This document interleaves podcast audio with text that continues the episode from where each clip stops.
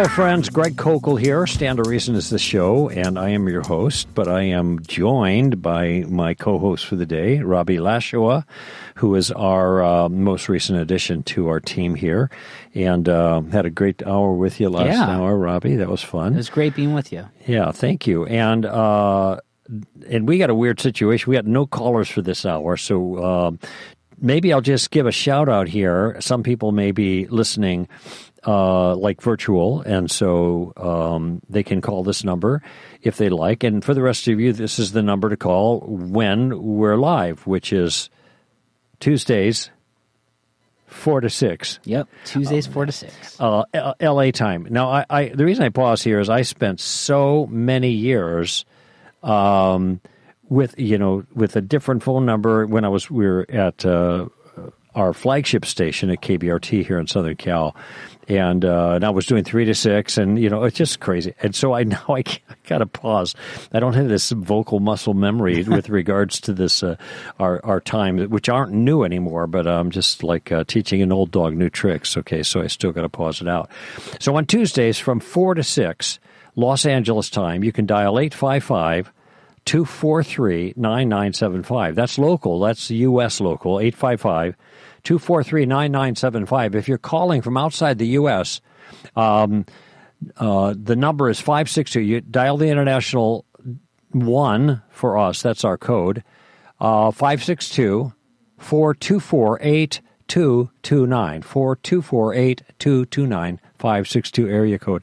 And I think um, we had a couple of callers from Australia last week or the week before, uh, something like that. So it's been, uh, it's, it's, people call. Once I had, Robbie, I had calls from four different continents. Really? One Wow. show. Yeah. So that's, that's, uh, if you that's could get all seven, that'd be phenomenal. Yeah, right? like we'll, we'll get the penguins. in one show. Yeah. Yeah, That, that is the one continent that I have not spoken on, and nobody's invited me to Antarctica. Hmm. And there's uh, and I, I don't understand why. I don't But, either. Yeah. it's just uh, all right. I mean, this is like the Frozen Chosen, right? small, out there. intimate audience. That's yeah. right. That's right. Uh, so uh, I had a uh, kind of a follow up thought. Uh, this is regarding the conversation we had last hour, where our last caller asked about um, th- what appears to be the uh, upcoming decision by SCOTUS, the Supreme Court of the United States. Uh, regarding the abortion issue and what it appears to be based on the leak from Politico of uh, Justice Alito's draft. And he's putting together a draft of a statement. It looks like he's got five signatories already. One, two, three, four. Uh, who am I missing here? I got Alito, I got Kavanaugh, I got Barrett, I've got Thomas. Uh, there's one more. Not Roberts is not on board yet, which doesn't surprise me, but maybe peer pressure will get to him. Uh, in any event, uh, and I, I, he, he's supposed to be conservative. Anyway, I'm not going to go there. But it looks like they have a majority. Um, if this is their decision, they have enough people to pass this, and basically it would effectively strike down Roe and throw it back to the states. And now it becomes a whole different kind of issue. And as I said at uh, in my conversation last hour, I think uh, this is restoring integrity to the Constitution. Um, there might be all kinds of things that I think are wrong and ought to be outlawed, but that doesn't mean that I can insert them in the U.S. Constitution uh, and then justify my either allowing them or disallowing them based on something the Constitution does not say. And um, I've made this distinction before, um, but it, I think people need to be reminded of it, Robbie. And that is when we talk about conservative justices, we are not talking about conservative justices the way other people talk about liberal justices.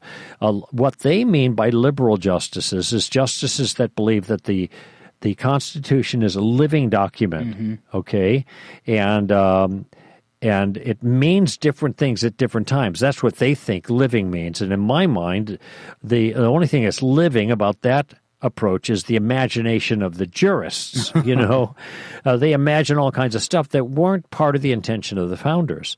And this is, uh, and what they end up doing is de facto um, uh, uh, modifying the Constitution with just five members instead of going through the amendment process that the Constitution itself requires, which is really, really hard to do. Two thirds of the states, or you know, whatever, all that stuff they got to do.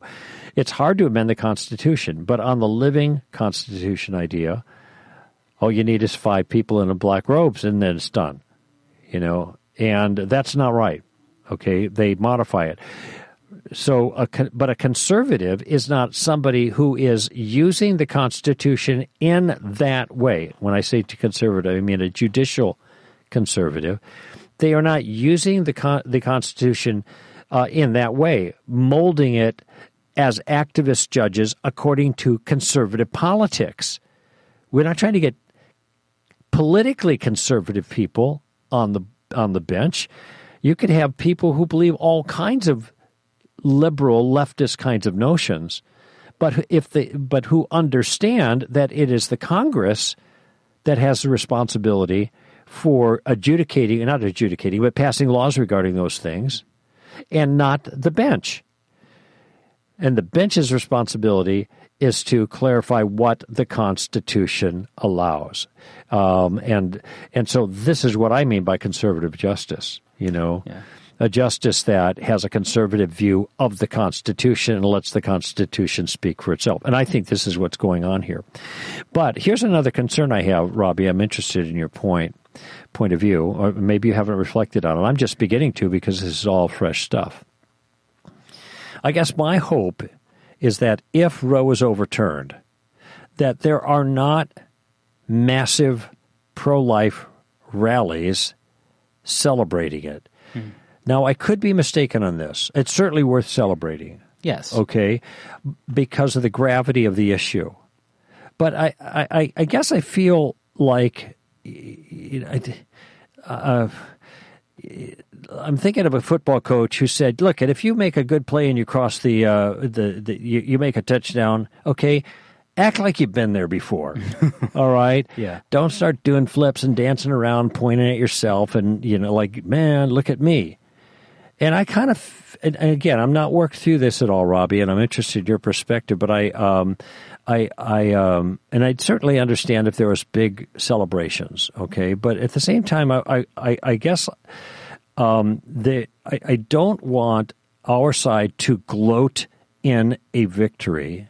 That's what I'm concerned with. Let's just say, okay, good. Now we're back to judicial normality on this issue. Now we move forward. We got another job to do. States, let's focus on that. But we're not going to, in a certain sense, rejoice. And again, I could be mistaken here, but rejoice in in in our our fallen foes kind of thing. Um, but of course, the foe here, if one thinks about it, is an ideology that kills babies, and maybe it's good to re- rejoice. I don't know. So anyway, I have some concerns about that. There it is, half baked. What do you think, Robbie? Well, I think it really goes back to what is the goal of the pro life movement. And there's actually two objectives. One is to make abortion illegal, which that's a good goal. Yeah. But that's not the only goal. The other goal is to make abortion unthinkable. Hmm. And that's not going to happen overnight. That's not going to happen just by a law being changed. Mm-hmm. And so this is a great step in the right direction, but we still have work to do, like you said, in helping people see why even if this was legal, it's still atrocious. Mm-hmm. And so that's that's one of the things that as Christians we need to be prepared to mm-hmm. communicate and to exemplify. Mm-hmm. Because I, I I feel the same way as you do. No, sorry, let me rephrase that. I think the same thing that you think. I don't you. care how I feel, Good right? distinction, because that's not what we're talking about. right No, I, I, I, our society is full of people who believe that if something is legally permissible, then it's morally permissible. Right, right. And by celebrating a law, we could give the impression that we think the government creates more morality. Yeah. Which I don't think we want to give that impression Yeah. either. So we have to, we do have to be careful in what we do. But is this a step in the right direction? Mm-hmm. It is. Absolutely. One, one other thought I had about it was that um, so so I'm obviously a Phoenix Suns fan, and they're doing great right now, and it's amazing. Mm-hmm. But their coach Monty Williams, he always tells them, "Don't get happy on the farm." And what he means by that is there's always more work to do. Yeah, right. You right. can be you can't get happy about what you did yesterday because tomorrow morning you got to get up and you got to get to work. Milk the cows again. Yeah, that's and, a good point. And I think that can apply to us in this. There is now work to do because we need to show that we are pro life. In you know, like we talked about last hour, more adoptions coming up. Mm-hmm. We need to show that we want to help out those in need who who now think, well, what am I going to do with this kid? And crisis pregnancy pregnancies and giving of money and giving of time and giving of counsel. Mm-hmm. And so we need to really say now's the time, like you said, to get to work mm-hmm. on our our pro life stance and communicating that to our culture. Well, that's vital, and especially since there's been a little turn in the rhetoric, and and this whole movement coming from the left side of things has gone through all kinds of shifts in rhetoric. Um, and maybe you recall early on uh, or maybe you don't. Maybe you're not old enough. I was 23 in 1973. So, mm-hmm. but the thrust then, and I had just become a Christian, but the thrust then was, um, this is my right. I am going to celebrate my my right, and it was almost like a joke, but it, there was a, an edge of truth to it. I want to get pregnant so I can exercise my right to have an abortion oh. because I am woman and I have my rights and this, and so there was this celebratory approach. Okay, uh, we have this latitude and liberty, so we're going to exercise it.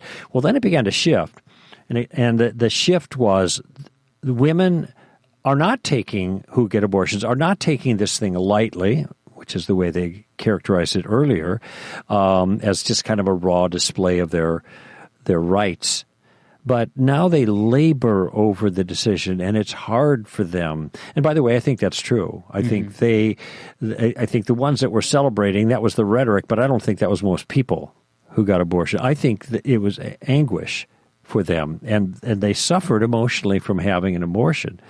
And then, uh, but so then this became front and center. It's not the, it's not the celebration of the right. It's the agony we go through to determine whether or not we should take we should terminate our uh, our pregnancy. Uh, of course, they never say take the life of our child. It's mm. always a child when they want it, and it's not it's nameless and not yeah. a child when they don't. It's just a rhetorical move. Um, so it almost as if the the level of anguish that people feel and finally decide to give uh, an abortion somehow sanitizes the act itself, justifies the abortion. Okay, now we've got a new move. And there are probably other nuances as time went on, but now the issue is it's called reproductive justice. Hmm. Reproductive justice. Just an observation. And I don't know if I thought this up or if I heard Dennis Prager say it or somebody else, but I'm just going to toss it out. Whenever you add any adjective to the word justice, you corrupt it. Hmm. I mean, that's the trend. Hmm. When you add an adjective, so you've got you got sexual justice, you've got uh, uh, social justice, you've got you know uh, gender justice. Now you got reproductive justice, and every one of these turns out to be a distortion of genuine justice. Uh, John Noyes is doing a course right now for STRU, mm-hmm. and I've seen a bit of the script, and he's talking about about justice. What is true justice? What is social justice as compared to true justice?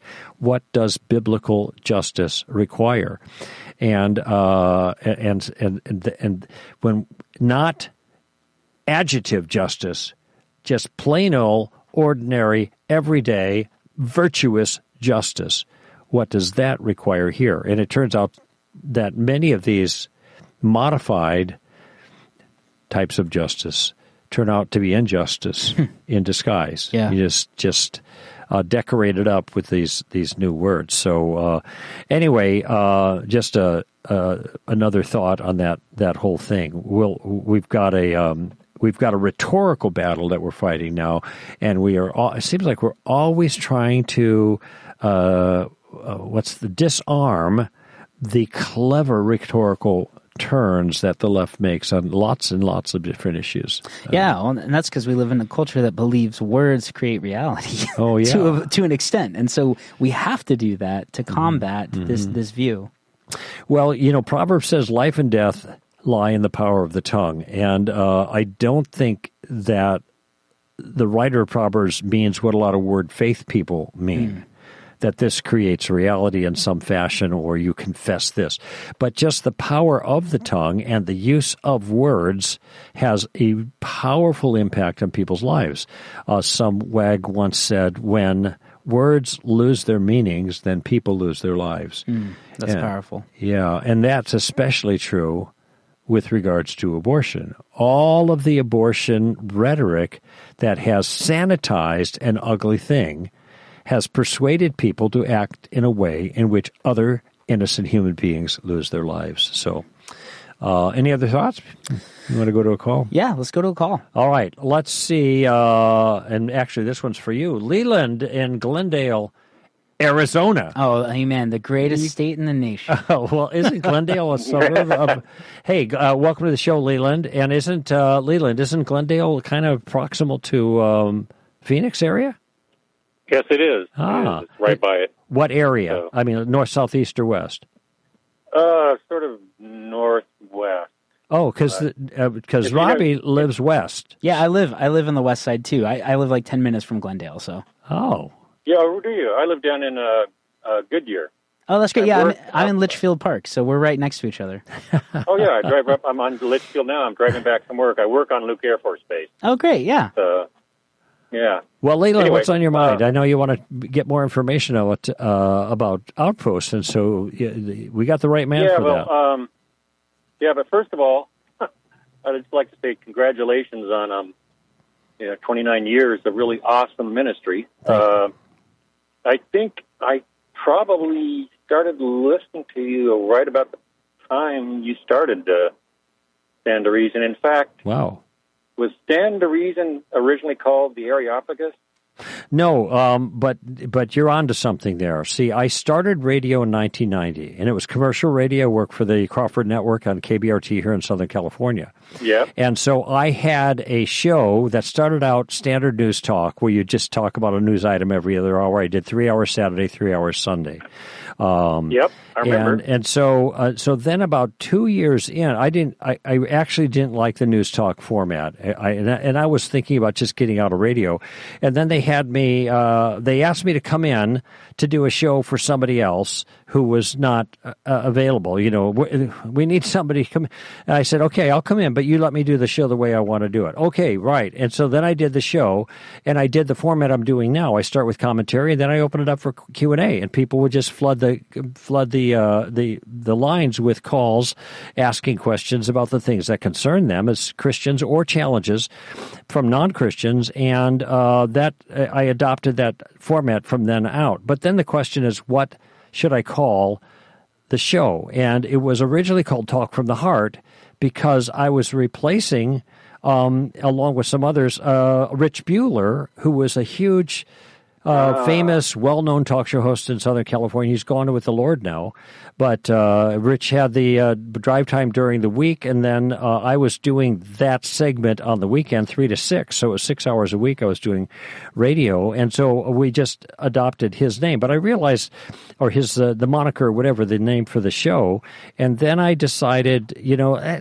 that this isn't talk from the heart. I mean, it's he did one thing, I do something else. So we were we were first we called it the show with no name, and then we called it the the Areopagus, which a lot of people didn't know what that was, and we just bounced around with different things. Well, we couldn't spell it. Yeah, there you go.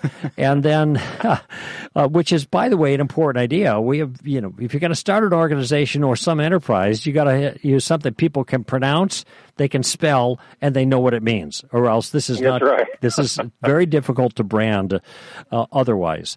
So uh, then, when Stand to Reason started in 1993 that's when I went back to the suits there at Crawford and I said, I want to call this show Stand to Reason which is the same name as our organization, but it's just a way of tying those two things together so that we can get uh, we one could feed the other, so it's mutually beneficial, and they agreed to that, and it's been stand to reason ever since.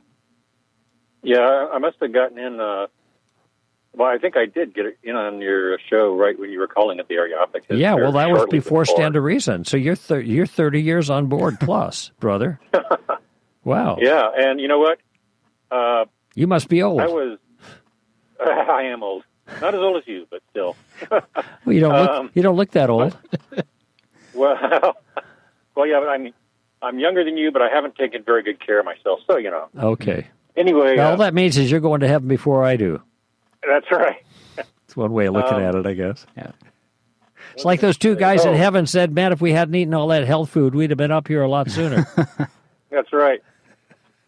No, Oh. um, I, I, I, I just want. I told you before, but I mean, I just wanted you to know that uh, when I moved to Southern California, and, and this was in uh, 1991, and it is not too long after that when I started listening to you. But uh, uh, I was not really a Christian. I thought I was. I was becoming one, and I started becoming one, and then I discovered your show, and of course, I got up to speed real, real quick because I just listened to it religiously, and Mm. then you started doing your master series of Christian thought. oh yeah, Uh, at Hope Chapel in I- Hermosa Beach, sure.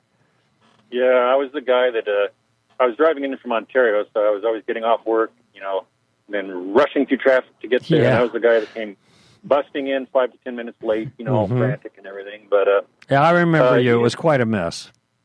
yeah, No, just joking. but it was you were just uh, you and the a lot of the people that you were talking about when you were discussing um, the uh, third column Right. uh, with, and uh, a slew of others, uh, most of whom I uh, uh, got you know found out about going to your master series lectures. Uh, but but you and them were just a, a huge part of my coming of age as a Christian. Wow. You know, late in life, you know, in my Mhm. mid thirties, and uh, it's just you know great that you're still you're still at it. But Well, anyway, I'm, I'm really glad to hear that. Thank you. And by the way, just to clarify, because I've used the phrase third column, I wrote a piece about this in Solid Ground, uh, oh, eight, ten years ago. And the idea is that when I first became a Christian in 1973, there were very few apologists.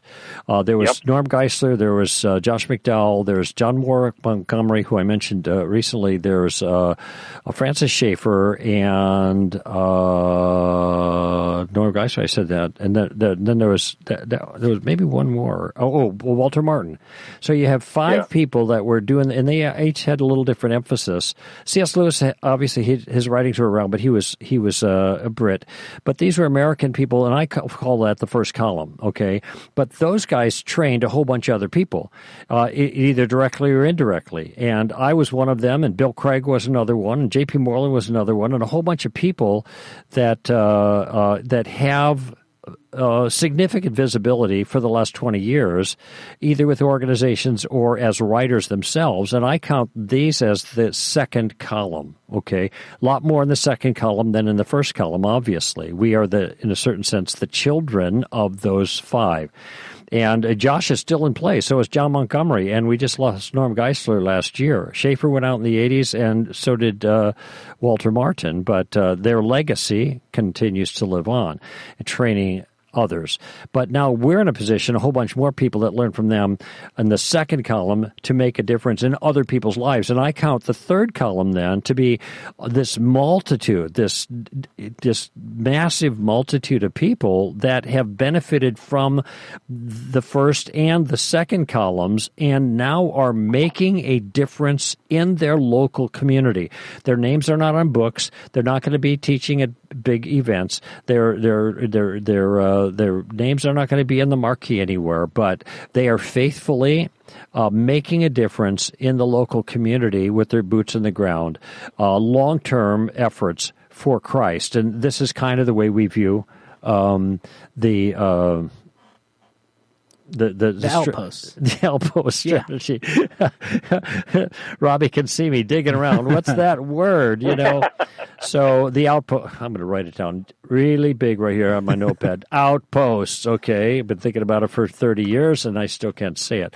Uh, that's kind of outposts are third column enterprises. So uh, anyway, you had a question about the outposts yeah. that you wanted to bring to Robbie. Yeah, I just uh, wanted. To, I'm going to bring this up with my uh, uh, church leadership, and I just wanted to know: is there uh, anything in addition to you know what you've already mentioned earlier uh, about what the uh, you would expect from the church to become uh, one of your outposts? Uh, so that I could uh, mention that to them and see if I can get them interested in this. Sure. Yeah. So one of the things is going to be because um, uh, I was a pastor for a long time, and I know how many different organizations are trying to get you to run their programs at your church. Um, we're going to be completely free, which is helpful uh, to a church because we really Yeah. want to come alongside the church and and help them shepherd their people well. And so it's going to be free. That's just always a nice thing to know as a pastor.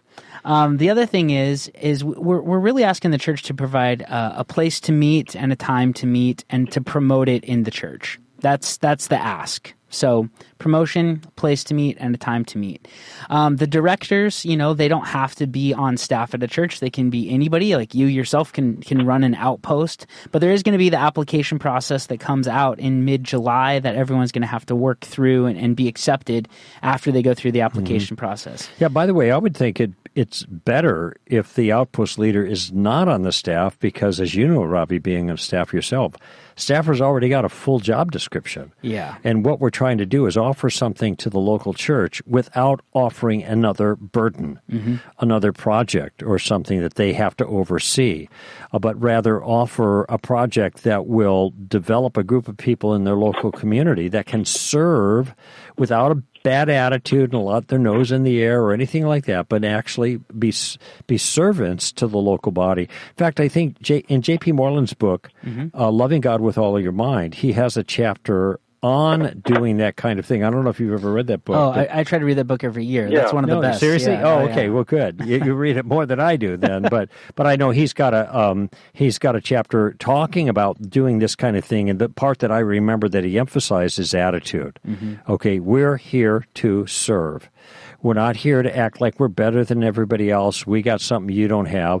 Well, we may have that, but we want to give it away in a gracious way that will help the rest of our church community. So uh, I don't know. Does that help you in terms of um, answer? It, it, does. Uh, uh, right now, uh, we, we've just got officially, we, we just organized as an official congregation. oh, I see. So this is a new. This is a church plant that you're involved with. Is that right? Uh, sort of. It's just a, a retired pastor that's having church in his home now, and we're right now we are just starting to look for uh, a location more central to the, the Phoenix Valley, Mm-hmm. uh, Valley of Sun, as they call it, and uh, so that's not in someone's home.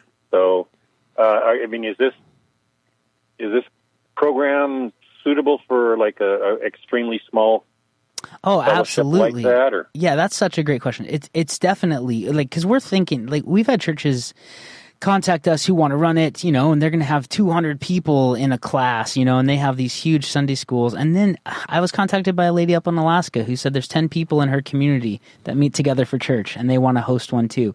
It will be compatible for whatever size group that you have.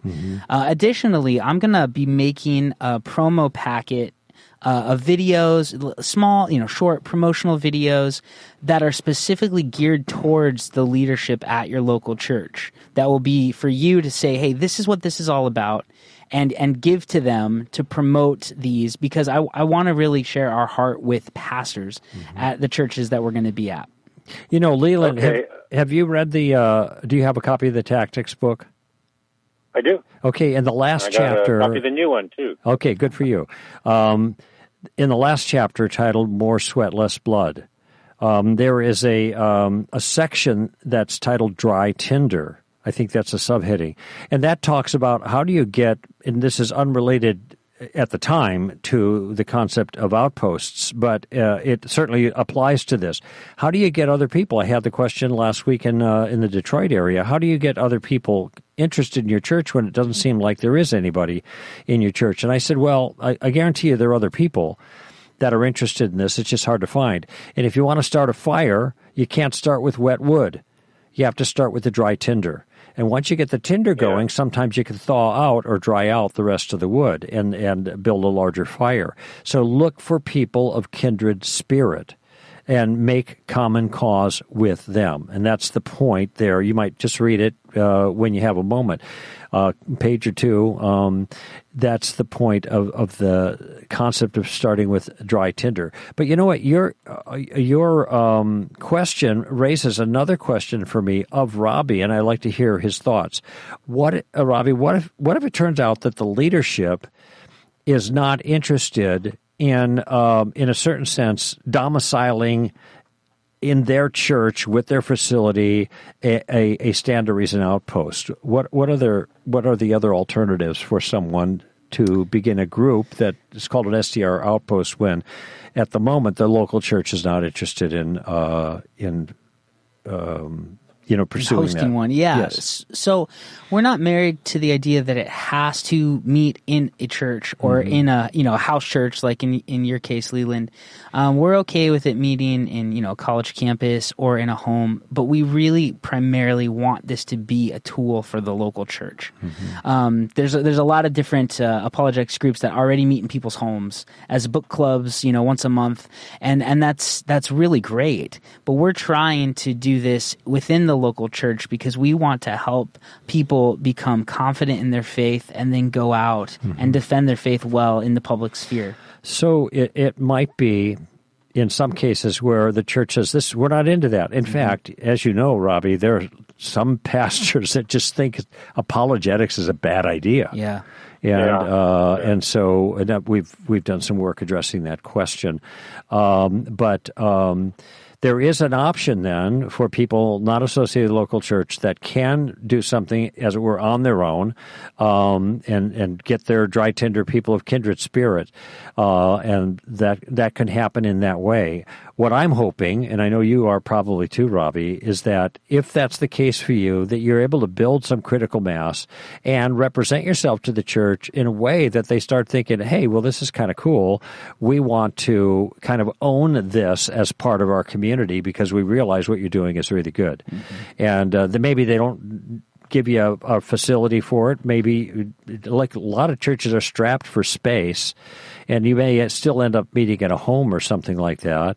But it would be, it's always you know better for our purposes long term is if you can uh, can get the nod and the support from the church that you you're you're a part of so that would be ideal Well, but it- it it's would- not necessary I think it would be great too, you know, especially getting in on the ground floor here, just to, uh, to grow a church that is geared toward, you know, apologetics and outreach and, uh, you know, witnessing. So uh, that would be great. So I guess I should just uh, first step would be to uh, email you at uh, robbie at str.org, right? Yeah, email me and I'll put you on the list of the 50 plus other churches and individuals who are interested and then you will be the first to know about when and how to apply and we'll give you, you know, a promotion pack which has the videos in it for pastors, which also has, you know, all the social media things that you need, everything that you're going to need to get started on this for the fall.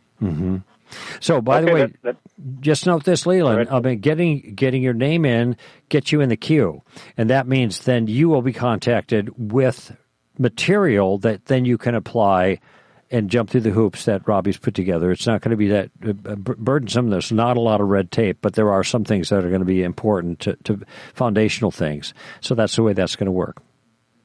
Okay, I guess in the meantime, uh, when I approach my pastor, I'll, I'll uh, refer back to maybe this podcast, and I think uh, I saw another one online while I was listening to you earlier that uh, talked about the uh, outpost. hmm That was back from January. and, uh, yep.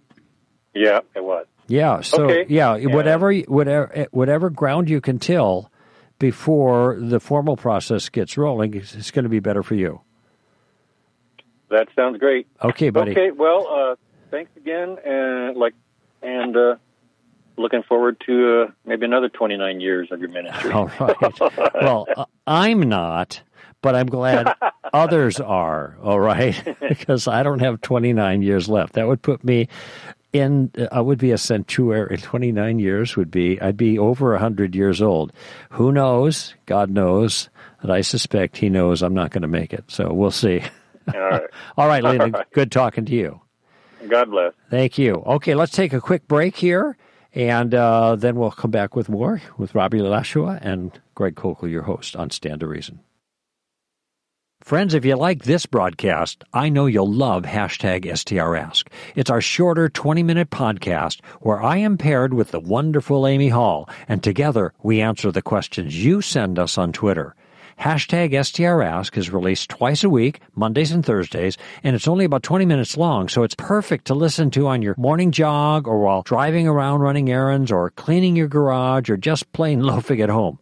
Amy and I tackle your questions on theology and ethics and culture and lots more, offering our insight on the questions you're asking or the challenges you face. You can listen on Apple Podcasts or wherever you download your own shows. Just remember, send us your questions on Twitter using the name of the podcast, hashtag STRask. That's hashtag STRask. Would you like a Stand to Reason speaker to speak at your church or event? Greg, Alan, Tim, and our newest apologist, Jon Noyes, are available, both in person and online. Just email booking at str.org to schedule them today. Our speakers can address a wide array of topics, from bioethics, gender issues and science, to theology, philosophy, and how to respond to other worldviews, all from a biblical perspective. Whether it's a Sunday sermon, Zoom conference, or YouTube live event, our skilled and engaging speakers can be there, either physically or virtually, with the goal of equipping Christians to effectively influence the culture for Christ. To read their bios and learn more about the topics they cover, visit str.org. Then email booking at str.org to schedule Greg, Alan, Tim, or Jon today.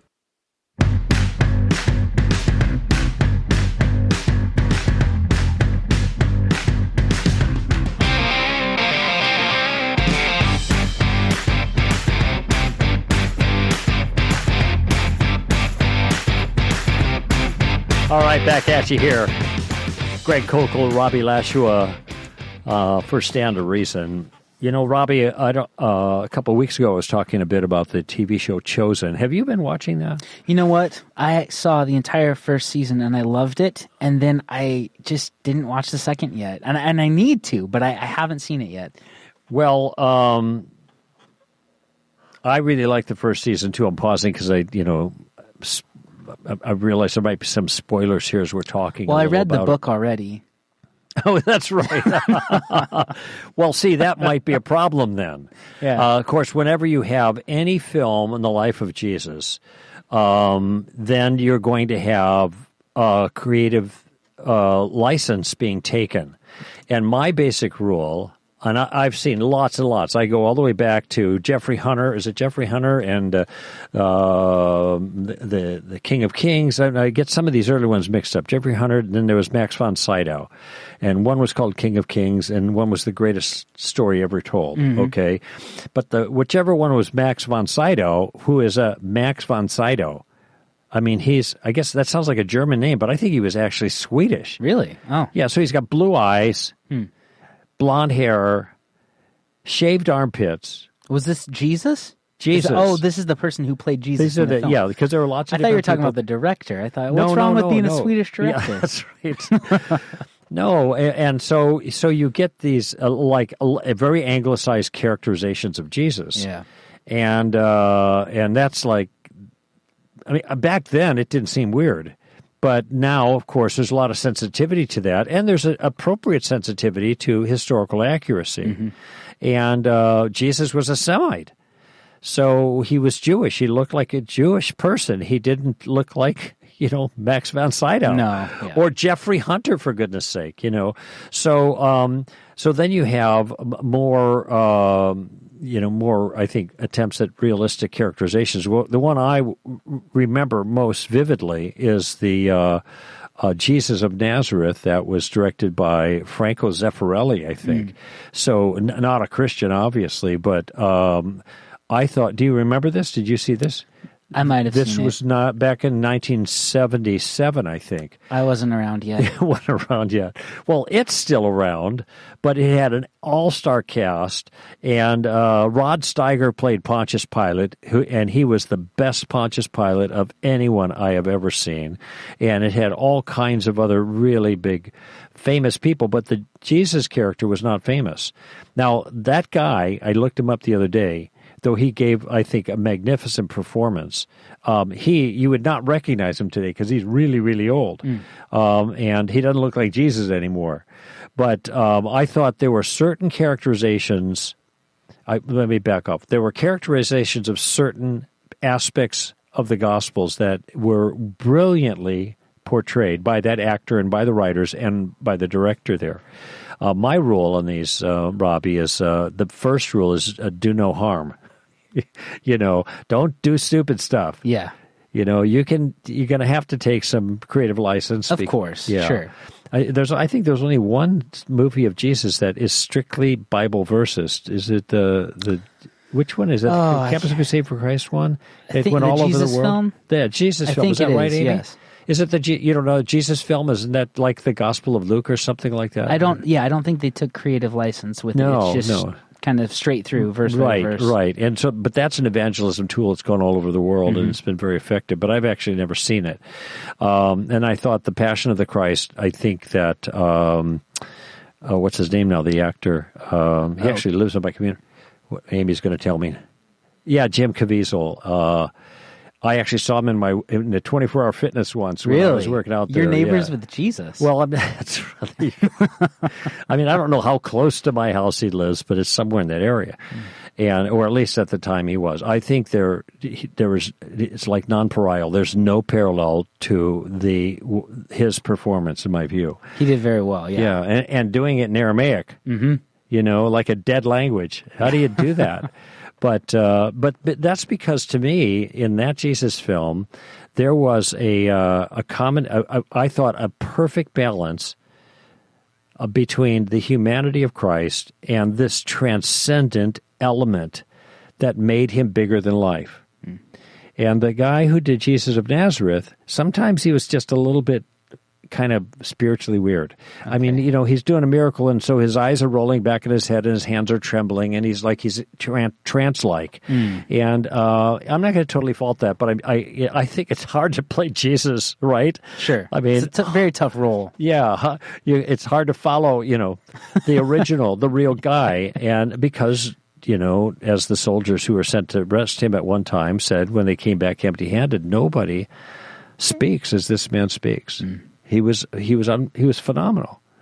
So uh, it I think it's always difficult to grasp that balance between the the historical, the the human Jesus and the divine Jesus, and even historically, theologically, there's been a, a, a an emphasis, a different emphasis. The Eastern uh, Church was more uh, of Christology from below, which is emphasized the humanity. The Western Church, Alexandrian, would Christology from above, and they were more. So that's kind of what we've kind of received a more Christology from above. But I like the first season too um, because of this. Um, th- this humanness that came across in this by this actor, the person of Jesus, that was just, I mean, he was even funny. Yeah, you like him. You're attracted to him, Yeah. right? Yeah, he was very uh, magnetic personality, but very kind, and th- that is how Jesus would be. Yeah, you would think, and and it was also satisfying to see him more with Jesus of Nazareth, feet in the dirt kind of thing. Here he is, camping. Stretching, right? Yeah, stretching, in yeah. the morning, washing his face, and uh, cooking food by the fire. And who'd have thunk? But of course, they got a camp. They're going to move around, and same thing with the disciples that are following them. So there are all these this ordinary things of what life must have been like, you know, with these guys. And uh, when they were in even the second season, you get a lot more of the personalities between the chosen ones, the followers of Jesus that were part of his apostolic band. Um, now, the second season ends with the Sermon on the Mount, so we're still pretty early, right? Uh, you didn't see the second season, but I have a concern about this. I've talked about it already, but I'll mention it to you. And That's going to be a spoiler, but uh, the the uh, but this sense of the the realness and the humanness of Jesus uh, uh, comes across, and I think that's satisfying for us that uh, in the kind of Western tradition of a Christology from above. So he's a real guy. Wow. And like he, uh, there's one of the disciples is always brushing his teeth every morning. Uh, we see that in the second there. He's got something and he's brushing his teeth, you know. I mean, he doesn't have crest, uh, you know, but he's, he's Hopefully not, yeah. he's doing something. And, uh, and then there, then there's all this this controversy between these disciples in the second season, which is also kind of interesting because these are a bunch of oddballs that are thrown in together. You got a, you got these fishermen, right? Mm-hmm. Uh, but they're observant Jews. Then you got a zealot. Yeah. Then you got Matthew the tax collector. They would not get along. You got yeah. the Boanerges, the sons of thunder, you know, that are, uh, you know, making a mess of things and calling down fire from heaven on people. That was James and John, you know, mild and meek John, th- mm-hmm. sons of thunder, right? so it, I think the writing was really, really good uh, to kind of bring out of these interesting aspects of the personalities of these disciples. When you're doing a show, now we've got, let's see, it's eight sessions, right, in mm-hmm. a season and uh, one hour sessions, I think. So you got you got 16 hours of the life of Jesus that just gets you to the Sermon on the Mount, which is Matthew 5. Yeah. so we got you got to do a lot of creative work, you know, to fill in the spaces. You run out of verses real quickly, right? So, um, but uh, but what ended up happening in the second season is uh, you. I think they really lost the transcended Christ completely, hmm. especially in the last couple episodes. And then as he's preparing to do the Sermon on the Mount, he's trying to figure out what to say. He's having trouble. He's got writer's block. He has Matthew help him out to structure his sermon and choose the right. I mean, please. And then you've got a like a Woodstock like scene at the end where he then goes on this platform. They part the curtains and he stands up there and he speaks to all the people. It, It's it's really crazy. Okay, so that's the spoiler, and that's the last episode of the season. Um, but uh, anyway, you know, you eat the meat and throw away the bones. Um, here's my con- one concern that was raised, though, and this is something I want to speak to. Uh, to at least update people a bit. I, I, do like the actor, I like the character as far as it goes, but when you lose the transcendence of Christ, he just becomes a clever, nice guy. Hmm. Um, and, and, even, eh, by the way, they also had Jesus healing. You know how he's healing? He went into a little tent booth that they made, and people stood in a line. Oh, really? Yeah. Not like it was out in public? No, he was in public, but he was he just he was he was like a doctor who saw people. Okay, huh. next, next, they walk in and they walk away and they're jumping and walking and leaping and praising God. Right? Okay, next, and you got all these people in line. And the disciples are waiting for him. Man, it's really dark. He's still working. That's kind yeah, of yeah. He just got to keep. I, it's so That's weird. Very weird where they pulled that from. It I, it's it just yeah. It's and so I'm going to keep watching it. Sure and we'll see what happens. And there are some edifying aspects, but uh, I, I one concern though people raise. Have you heard about the the Mormon connection? I've heard about that a What's lot. What's your actually. understanding? Well, I've heard a lot of people saying, you know, Dallas Jenkins has gotten in with a Mormon production company. The yeah. director, right? Yeah, the director of of uh, the Chosen. That he's gotten in with a Mormon production company, and that it's it's Mormon, and the Mormons are funding it, and the Mormons are helping produce it, and so therefore Christians shouldn't watch it. Hmm. That's what I've heard. That?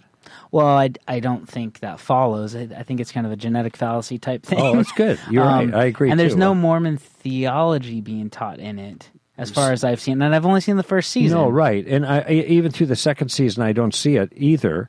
Um, but but there are definitely what, Mormon theology regarding the person of Christ. Do you know much about that? You do. I do. Yeah, I know a lot about Mormonism. So tell uh, uh, uh, what what's the basic Christology that Mormonism teaches? The Christology is he is not uh, divine in the sense that we think he's divine. He's not the second person of the Trinity. He is a created being who is fathered by heavenly Father who was also a human being in the far distant past and achieved godhood.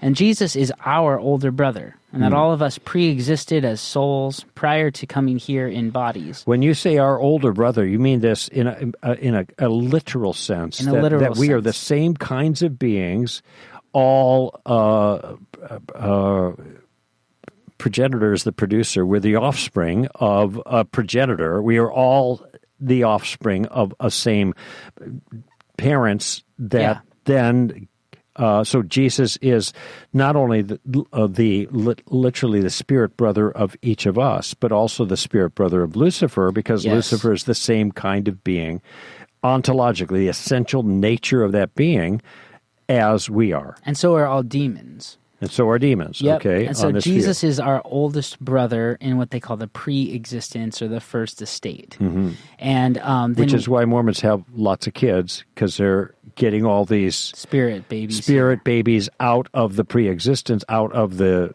the spiritual realm, and into human bodies. Yep. So that So- we can work to become our own God of our own planet. Okay. So Jesus had a good plan in the pre-existence of how the program should work on this planet that Heavenly Father liked.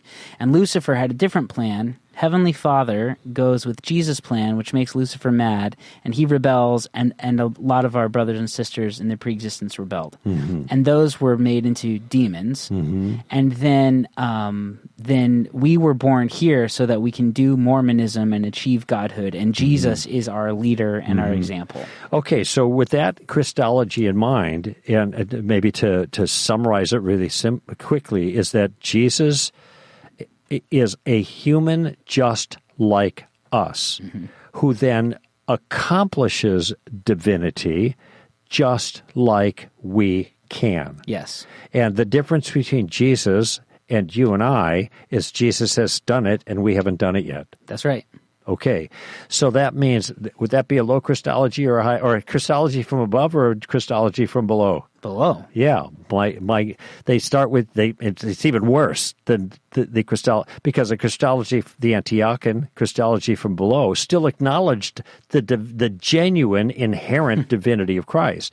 This doesn't. Divinity is something to be accomplished. Now, with that in mind, um, and I'm on the lookout for this. This is why I mentioned stories or accounts or movies about Jesus do no harm. That's the key thing. Uh, whether or not what's being depicted here and what I see in this film, aside from whatever sources are involved in the writing, and Amy has said that evangelicals are writing the script. Okay, I'm I'm cool with that, but it is a very human Jesus, and this is especially true in the second in the second uh, uh, episode. But a, as to the Mormon connection, and I think you're right about the genetic fallacy. In, in my mind, uh, if Mormons wrote it, I don't care who wrote it, as long as it's right. All right. Um, there was a there's been controversy about Hillsong, and I encountered somebody who raised this issue in the church I was at this last weekend. Well, Hillsong, they got you know some shabby things going on. They got Yeah. some f- funky theology, and so we shouldn't be singing their songs. And I said, okay, what about the doxology? And I just praise God from whom all blessings flow. You know, I sang this to him, right? You know, briefly. It's a short thing. And I said, is that good? Is that glorify God? Oh, yeah. What if the devil wrote it? Oh, we can't sing it. Wait a minute. You just told me it glorifies God. Yeah. How does it not glorify God, those exact same words, if the devil wrote it? Mm-hmm. It doesn't matter who wrote it. It matters what it says. That's right. And I think you, this is your point about Truth genetic it fallacy. conveys. Yep. Yeah, and and it doesn't matter where it came from. It's Genesis. It matters what it says. And so I don't care when it comes to chosen. I don't care if a whole bunch of Mormons wrote this thing and it turns out to be really biblically solid. But here's the uh, piece that I just had sent to me, and look at the clock. We're t- tight on time for the show. So let me just read it closely. It says The Chosen headline here by Michael Foust. The Chosen is not, quote, produced by Mormons, close quote uh, the series Facebook says. So the article is simply this: the official Facebook of the viral series, hit series Chosen, um, uh, says it's not produced by members of the Church of Jesus Christ of Latter Day Saints. We are not produced by Mormons, quote unquote. That's what the post said. Um, drew a lot of comments. Uh, but uh, it was addressing a topic that circulated on blogs and social media recent months um, a chosen a product of Angel Studios is crowdfunded television series about the life of Jesus and his disciples. The second season was released this year. Okay, it says the Facebook post, uh, kind of humorous in tone. Uh, it included a screenshot of a critical comment that had multiple grammatical errors. The comment touching on the Mormon issue and urging people to be very careful in watching it. Um, we're not anti-Christian. We're not produced by Mormons. The official Facebook page says we're we're but we're but we're going out on a limb and guess there was a typo which wouldn't be surprising as most of our hate comments aren't written by English majors. They, uh, that said, go ahead and be very careful with us. That advice is solid. Now, that, hmm. that's a little snarky, I think. Yeah. And notice it, it is characterizing a, criti- a concern about the, the origin and therefore maybe the content as hate. I don't like that. Robbie, just because somebody disagrees with you, even if they're mistaken on matters of fact, doesn't mean they're pushing hate. No. And so this is an attempt to simply, a part of the attempt here is to label this hate so as to dismiss it. I think they'd have been better off to say, no, we're not produced by Mormons. End of issue. Mm-hmm. Clarify it. Yeah, just say that. Not, that's not the case. Well, and I don't know if you've seen, but The Chosen has done a really weird marketing tactic where they're putting up billboards and then they're graffitiing them. Have you seen this? No. To make it look like somebody else is graffitiing oh, over the chosen, God. but they're not. Yeah. And, and so it's just, I wonder how much of this also is marketing or tactical just to uh, cause a buzz. Who knows? Well, Dallas Jenkins, the director, says he's an evangelical. Okay. Uh, they don't get funding from Angel Studios. Uh, they don't get any funding from any organization, much less a religious organization they have LDS members within Angel Studios, but uh, eh, the studio is a distribution partner, but they don't actually fund it. Mm. Jenkins says, I'm an evangelical. I consider, consider, myself a conservative evangelical. I believe in the Bible. It's God's holy word. It's the inerrant word of Scripture. But of course, this is the same thing that Mormons say. Now, I'm not putting that on him, but I'm just saying sure. that alone doesn't, you know, I take him at his word, okay? Well, and it is, it has been crowdfunded since the beginning. Yes, okay. That is how they've funded the right, project. Right, um, uh, Jenkins emphasized he is responsible for the content of The Chosen. Those who are involved in the show who are LDS or Catholic or any other faith faith tradition would be the first to tell you they have absolutely zero input into the content itself.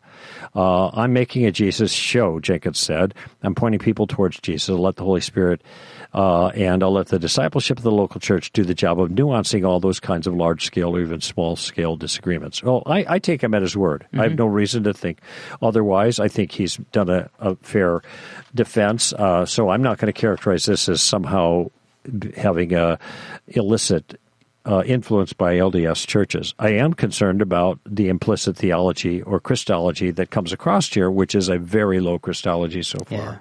Yeah. And the silliness of the way the season ended. Oh, it's just. Uh, he had a reason for doing that. He said, You can watch a different video. We talked about it. I'm not going to do that. I just saw it and I said, This ain't good. So, uh, if in the third season though Jesus comes to America and starts preaching to the Nephites and then, Ammonites, then we know that's a red flag. Yeah. yeah. Well, that's a funny note to end on, uh, Robbie Lashua, and I thank you for being part of the team with Thanks me. Thanks for having me, Greg. Yeah. Yeah, and that's it for our show, friends. Uh, Greg Koukl here on Stand to Reason. You give them heaven this week. Bye bye now.